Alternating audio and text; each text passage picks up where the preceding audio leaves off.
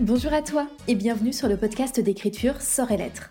Je suis Iris Bennett, autrice et bêta-lectrice professionnelle.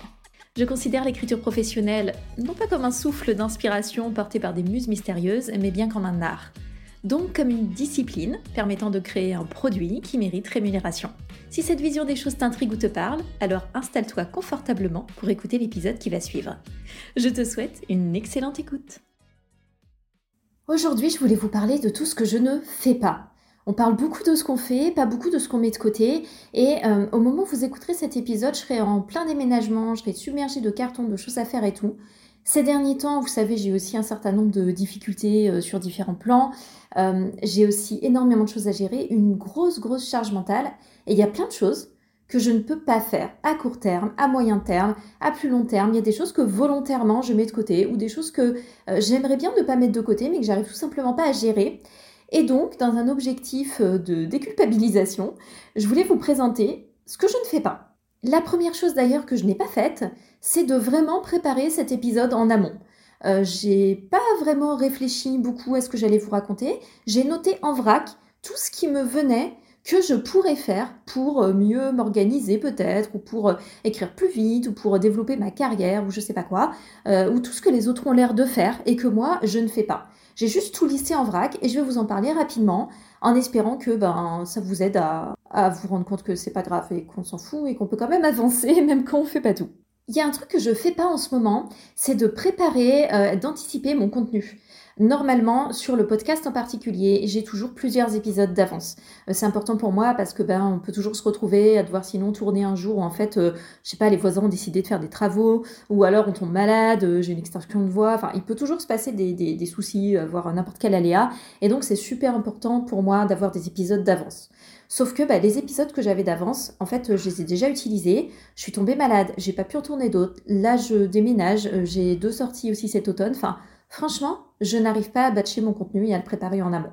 Donc c'est ultra pénible parce que ça veut dire que toutes les semaines, je suis un peu en train de courir après le temps pour faire euh, un épisode de podcast euh, en particulier.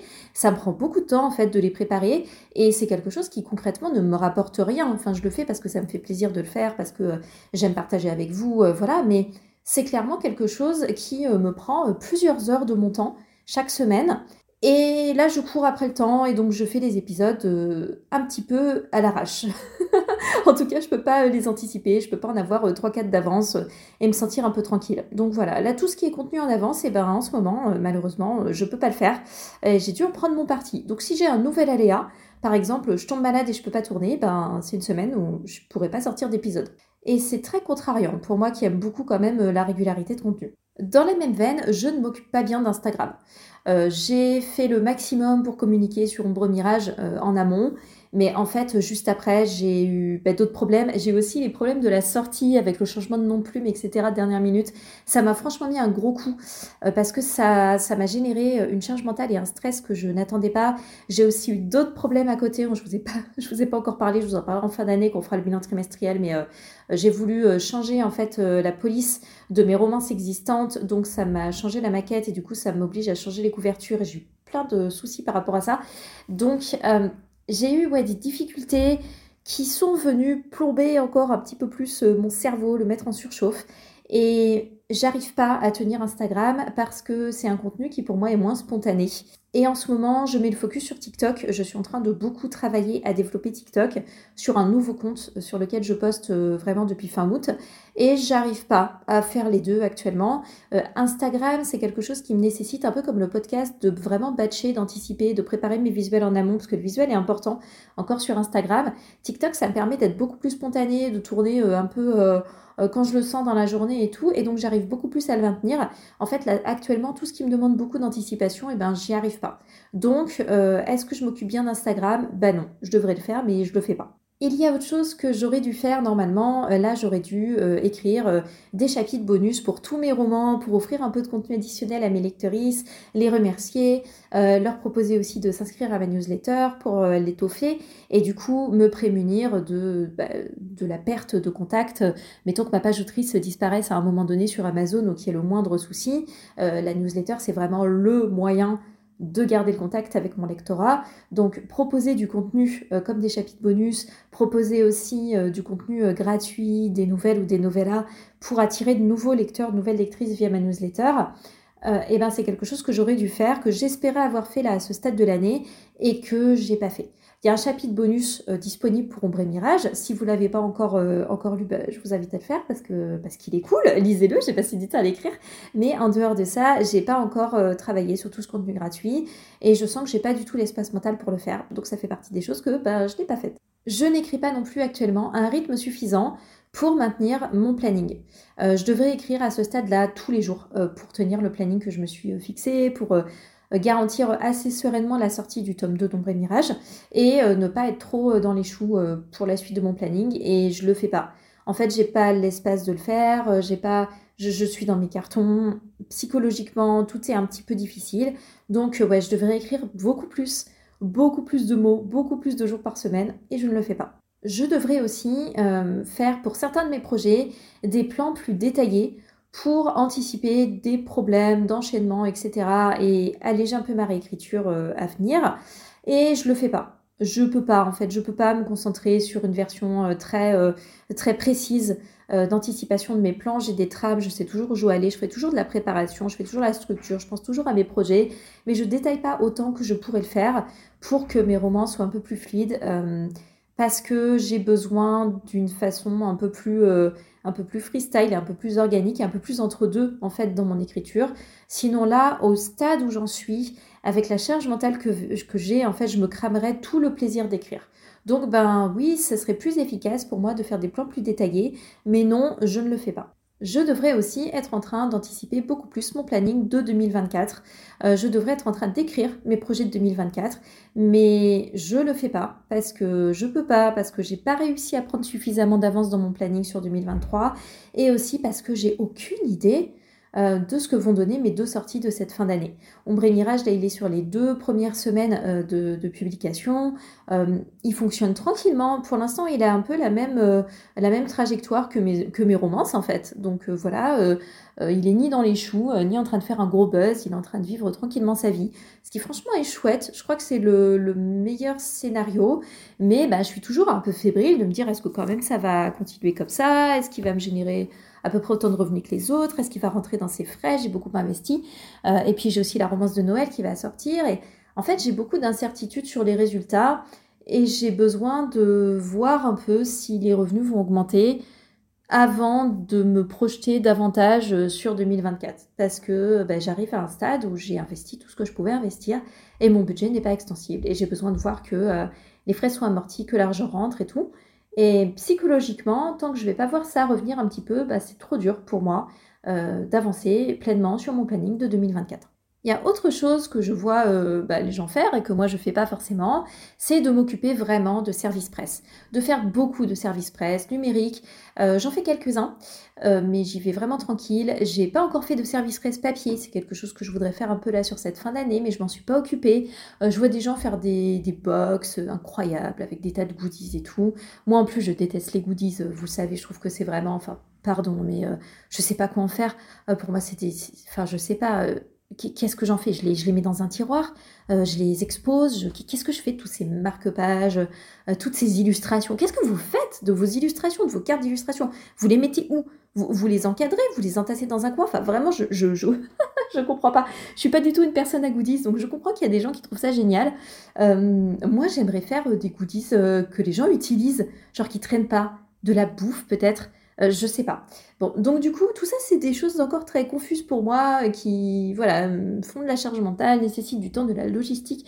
Vous savez que j'ai horreur de la logistique, donc moi, tout ce qui est euh, recevoir des exemplaires papier, faire des petits cartons, faire des cartes, euh, genre à la main. Mais qu'est-ce qu'on en fout après de ces cartes? Qu'est-ce que les gens en font? Genre, ils les gardent? Et en plus, j'écris jamais à la main. Je sais plus écrire Il faut que je réapprenne à écrire à la main. Moi, je passe mon temps à écrire sur mon ordi. Bon. Donc tout ça me génère vraiment beaucoup de questionnements existentiels. Du coup, ben, pour l'instant, euh, je le fais pas. Il y a aussi euh, des autoristes qui font des trucs complètement euh, incroyables et fantastiques pour développer euh, leur activité, leur carrière et leur visibilité, comme par exemple faire des salons. bon, ben là, déjà, vous vous rendez bien compte que si j'ai du mal à faire des services presse-papier parce que je déteste la logistique, je vais clairement pas me mettre à faire des salons. j'ai pas du tout envie de faire ça, j'ai pas envie de faire des séances de dédicaces. Moi, ça m'est complètement égal et ça me règle d'y penser, ça me génère de la charge mentale. Donc peut-être un jour je le ferai, mais franchement, ben non, je le fais pas. Et j'ai pas envie d'aller chercher autant les gens un à un dans les rayons de Cultura et tout. J'ai beaucoup de respect pour les personnes qui le font, mais c'est clairement pas pour moi. Je fais pas non plus de boutique en ligne. Alors ça, vraiment, je pense que c'est quelque chose qu'il faut faire un jour quand euh, la carrière se développe, que ça peut être hyper cool. Mais c'est vraiment le dernier de mes soucis actuellement. J'ai pas suffisamment de bouquins, j'ai pas suffisamment de lectorat, je pense. Euh, j'ai pas du tout envie de me prendre la tête avec ça.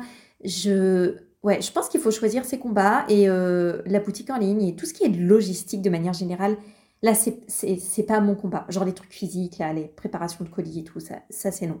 Il y a aussi des gens qui font des audiobooks de leurs bouquins et je pense que c'est fantastique, qu'il y a un gros marché à prendre et tout.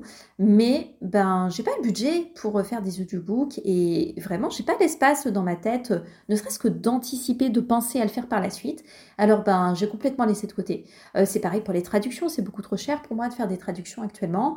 Et ben, c'est non, c'est non, ça fait pas partie de mes projets, donc euh, je ne le fais pas un peu moins compliqué cette fois, il y a tout ce qui est faire des versions reliées euh, de mes romans.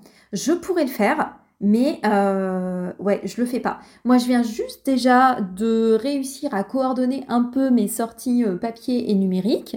C'est déjà pas mal. Je me suis lancée aussi un peu dans des services, services presse numériques. là, l'idée de me lancer dans des versions reliées de mes romans, c'est quelque chose que je vais sans doute faire l'année prochaine, histoire d'avoir un format supplémentaire. Mais Ouais, là, ça fait pas du tout partie de mes priorités. Il faudrait que je réfléchisse à des petits bonus pour la version reliée, tout ça, peut-être des mises en page particulières. Je m'en sens pas du tout capable pour le moment. J'ai trop de choses à gérer, donc ben, ce sera pour plus tard. Ça peut sembler simple. En fait, c'est aussi ça que je voudrais vous dire, c'est que parfois il y a des tâches, on se dit bon sang, je pourrais les faire. Genre, c'est pas si compliqué. Mais si, si, c'est compliqué. Tout est compliqué, tout prend du temps, rien n'est aussi évident qu'on l'imagine. Vous savez, c'est comme quand euh, vous voulez accrocher un, cadre, je sais pas, chez vous, et pas de bol, mais vous vous retrouvez avec toujours, il vous manque un truc, il vous manque une cheville, il vous manque, vous tombez sur un machin euh, euh, qui vous empêche de percer correctement votre mur et tout. Vous voyez ce que je veux dire? En fait, on croit toujours que tout est simple. Les autres ont l'air de le faire, c'est simple, et on se dit, bon sang, mais pourquoi j'arrive pas à me sortir les doigts pour le faire? Mais la réalité, c'est que c'est jamais aussi simple et donc c'est pas grave de mettre de côté des petites tâches. Tout prend du temps et tout génère de la charge mentale et je voudrais qu'on se déculpabilise là-dessus parce que rien n'est aussi anodin que ça y paraît. Un autre truc que je pourrais faire, c'est justement bah, des goodies, on en a parlé, ou des illustrations pour mes romans. Euh, ne serait-ce que, alors pas forcément pour les envoyer euh, dans des box et tout, mais pour faire du contenu aussi sur les réseaux sociaux. Euh, et ça, j'ai commencé à regarder un petit peu, mais bah, j'ai mis de côté parce que, encore une fois, c'est trop, trop à gérer. Et euh, ça veut dire aussi travailler avec des gens qui vont faire des illustrations, euh, peut-être. Et moi, ben, j'ai déjà du mal. Euh, enfin, j'ai du mal. Oui, ça dépend des gens, mais on va dire que les relations avec les prestataires sont pas toujours hyper fluides. Donc là, je me sens pas du tout de rajouter des choses comme ça maintenant. Donc ça va sans doute être pour l'année prochaine il y a un autre truc que j'ai dû mettre de côté, un gros truc, c'est le programme en ligne que je voudrais faire pour la bêta lecture parce que j'adorerais, euh, non pas qu'on devienne tous euh, bêta lecteuristes professionnels, absolument pas, mais créer une base, un socle de connaissances et une méthodologie de travail et des documents supports communs et une communauté pour qu'on puisse plus facilement se bêta-lire entre nous et donc euh, s'entraider et trouver des bêta-lecteuristes bénévoles qui sont aussi des autoristes et voilà que ça fasse vraiment une belle communauté, une belle, un bel échange de, procédés. Et j'ai énormément avancé sur ce programme. J'ai investi tellement de temps, j'ai passé tellement de temps, il est tellement cool. J'ai tellement de chouettes leçons et de documents support à proposer, mais j'ai dû le mettre de côté parce qu'il faut faire le tournage euh, et parce qu'il il y a aussi cette question d'hébergement de vidéos qui me pose question. J'ai déjà proposé des programmes en ligne dans un autre domaine pour le yoga et la vérité c'est que les programmes disponibles à vie, tout ça c'est mytho ou c'est chiant. La vie, quelle vie? Votre vie, ma vie, qui meurt avant l'autre? Est-ce qu'on a envie de se poser ce genre de questions angoissantes? Eh bien pas du tout. Et la réalité c'est que je sais très bien que je ferai jamais euh, la même chose toute ma vie. Je vais jamais maintenir un programme ni toute ma vie ni toute la vôtre. Donc à partir du moment où moi je travaille en tant qu'individu, je je développe pas une entreprise que je vais léguer par la suite, que je vais vendre avec des il a personne qui va prendre ma suite, je vais pas avoir des employés, etc. Ça fait pas du tout partie de mes projets, de mes ambitions de vie. Donc qui va maintenir ce programme après coup? Personne. Du coup, est-ce que la communauté pourrait continuer de vivre après? Oui, elle pourrait continuer parce que tu ouvres un serveur Discord et les gens se retrouvent et c'est cool et je pense que ça, ça peut durer sur le long terme. Par contre, un programme que tu payes parce que tu payes un hébergement tous les mois pour garder tes vidéos hébergées, il faut aussi quand même un, minimum communiquer parce qu'il faut faire venir d'autres personnes et tout. Et moi, je sais que au bout de trois ans, je n'aurai ras le bol. C'est sûr, c'est sûr et certain, je me connais. Donc ça veut dire proposer un programme qui sera valable trois ans, ce qui entre nous, euh, moi me convient parce que je suis je suis contre les formations qu'on achète à un moment donné et puis qu'on ne fait jamais. C'est complètement inutile. Je déteste l'inutilité des objets, des formations, des relations humaines. Ah bon sang, j'aime que les choses servent un petit peu euh, ou en tout cas génèrent euh, du bien-être et euh, les programmes ou les formations qu'on accumule et dont on ne se sert pas, c'est pas quelque chose que j'apprécie. Donc ben voilà, c'est quelque chose que j'ai mis de côté pour l'instant. J'aimerais finir, mais en fait, il y a des questions autour de ça, des réflexions à avoir, des frais. il faut investir parce que je vais devoir payer tous les mois à partir du moment où je le mettrai en ligne. Et donc, je repousse parce que là, je suis incapable de le gérer. Je pourrais vous lister encore tellement, tellement, tellement de choses que je pourrais faire ou que je devrais faire même et que je ne fais pas, mais je vais m'en tenir là. Et j'espère en tout cas que le fait de m'entendre énumérer tout ce que je fais pas, euh, parce que je parle souvent de ce que je fais et on a tendance à parler de ce qu'on fait parce que je suis aussi là pour faire du partage d'expérience. Mais j'espère que ben, ça vous permet peut-être aussi, vous, de faire votre liste de ce que vous décidez consciemment de mettre de côté euh, sans culpabiliser parce que ben, juste, voilà, c'est pas le bon moment pour vous peut-être et que euh, non, rien n'est aussi simple. qu'on le croit. Je sais qu'on entend des gens qui font des trucs extraordinaires, ils ont l'air de tout faire, d'être sur tous les fronts, mais ces personnes-là aussi, il y a des choses qu'ils ou elles mettent de côté, et puis surtout, il faut faire au fur et à mesure. Et c'est un peu comme la communication. Peut-être qu'on devrait parler dans un prochain épisode de la communication, de euh, comment on ajoute des petites briques supplémentaires à sa communication pour pas se sentir submergé par le nombre de canaux et le nombre de trucs à faire et tout. Peut-être que ça fera l'objet d'un autre épisode, mais je pense que ça s'inscrit vraiment pleinement dans ce type de réflexion et de démarche. Et ouais, des fois on a besoin de laisser des choses de côté. Merci beaucoup d'avoir écouté cet épisode. Videz votre to-do list de toutes ces choses que vous n'allez de toute façon pas pouvoir faire euh, tout de suite. Euh, merci beaucoup. Je vous souhaite une très belle journée, une belle écriture et je vous dis à la prochaine.